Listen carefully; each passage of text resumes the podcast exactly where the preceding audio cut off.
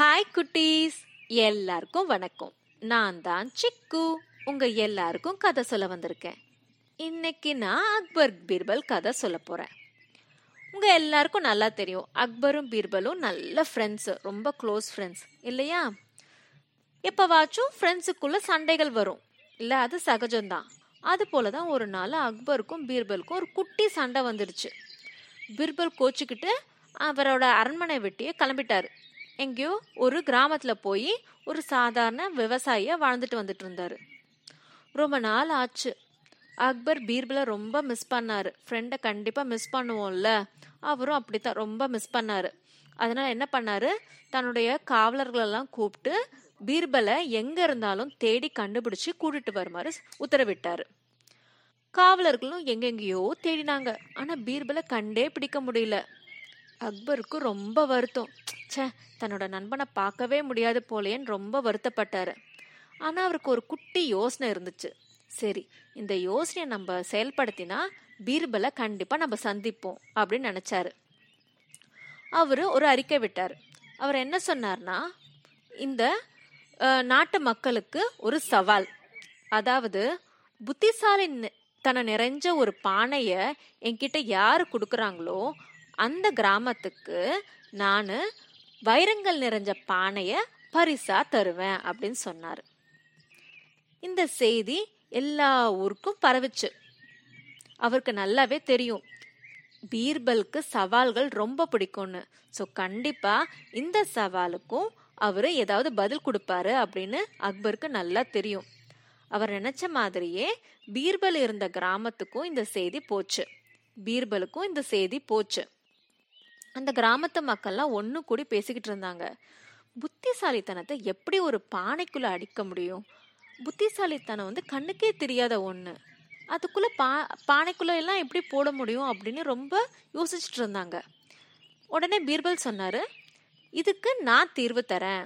இது என்னால் இதை வந்து சவாலை ஜெயிக்க முடியும். ஆனால் எனக்கு ஒரு மாதம் டைம் கொடுங்க அப்படின்னு சொன்னார்.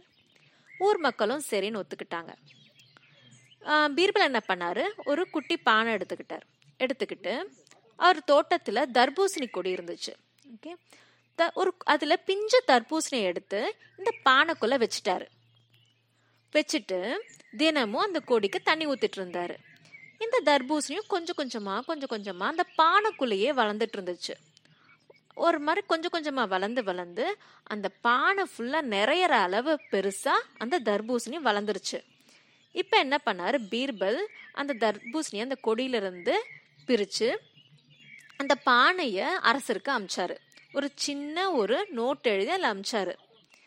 அதில் என்ன அவர் எழுதியிருந்தாருன்னா மன்னர் அவர்களே இந்த பானை ஃபுல்லாக புத்திசாலித்தனம் இருக்குது ஆனால் இந்த பானையை உடைக்காம தான் இந்த புத்திசாலித்தனத்தை நீங்கள் வெளியில் எடுக்கணும்னு அப்படின்னு எழுதி அமிச்சார். அரசர்கிட்ட அந்த பானை போச்சு. அக்பர் என்ன பண்ணாரு? அந்த நோட்டை பிரித்து படிச்சுட்டு சிரிச்சாரு. அவ்வளோ பெரிய தர்பூசணி பானை ஃபுல்லாக நிறைஞ்சு வளர்ந்துருக்கு. பானையோட வாயோ சின்னதாக இருக்கு. அந்த பானையோட வாயை உடைக்காம எப்படி தர்பூசணியை வெளியில் எடுக்க முடியும்? ஆனால் அவருக்கு நல்லா தெரியும். இந்த பானை யார்கிட்ட இருந்து வந்திருக்கோன்னு வேற யாரு? இந்த அளவுக்கு அறிவுபூர்வமாக யோசிக்கிறது நம்ம பீர்வல் மட்டும்தான். இப்போ இந்த பானை எந்த கிராமத்துல இருந்து வந்ததுன்னு அவர் கேட்டாரு. கேட்ட உடனே அந்த கிராமத்தை பத்தி தெரிஞ்சுக்கிட்டு நேரா அக்பரே அந்த கிராமத்துக்கு போய் பீர்பலை கூட்டிட்டு வந்துட்டாரு. என்ன இருந்தாலும் நம்முடைய நண்பர்கள் இல்லாம நம்மளால இருக்கவே முடியாது இல்லையா? அது போலதான் இவங்களும். ஓகே குட்டீஸ்.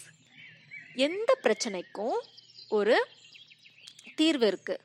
எல்லா கேள்விகளுக்கும் ஒரு பதிலும் இருக்கு. அதுக்கு நம்ம எப்படி யோசிக்கிறோம்? என்ன மாதிரி எஃபர்ட் போடுறது ரொம்ப ரொம்ப முக்கியம். அதுபோல் நம்ம நண்பர்களோட எப்போவாவது சின்ன சின்ன சண்டைகளெல்லாம் வரும். ஆனால் அதெல்லாம் நம்ம பொருட்படுத்தவே கூடாது. அவங்கள நல்லா புரிஞ்சுக்கிட்டு எப்பவும் ஃப்ரெண்ட்ஸோட ஜாலியாக இருக்கணும். புரியுதா? ஓகே குட்டீஸ். உங்கள் எல்லாருக்கும் இந்த கதை ரொம்ப பிடிச்சிருக்கும்னு நினைக்கிறேன். இது போல் சூப்பரான கதையோட அடுத்த வாட்டி உங்களை சந்திக்கிறேன். பாய்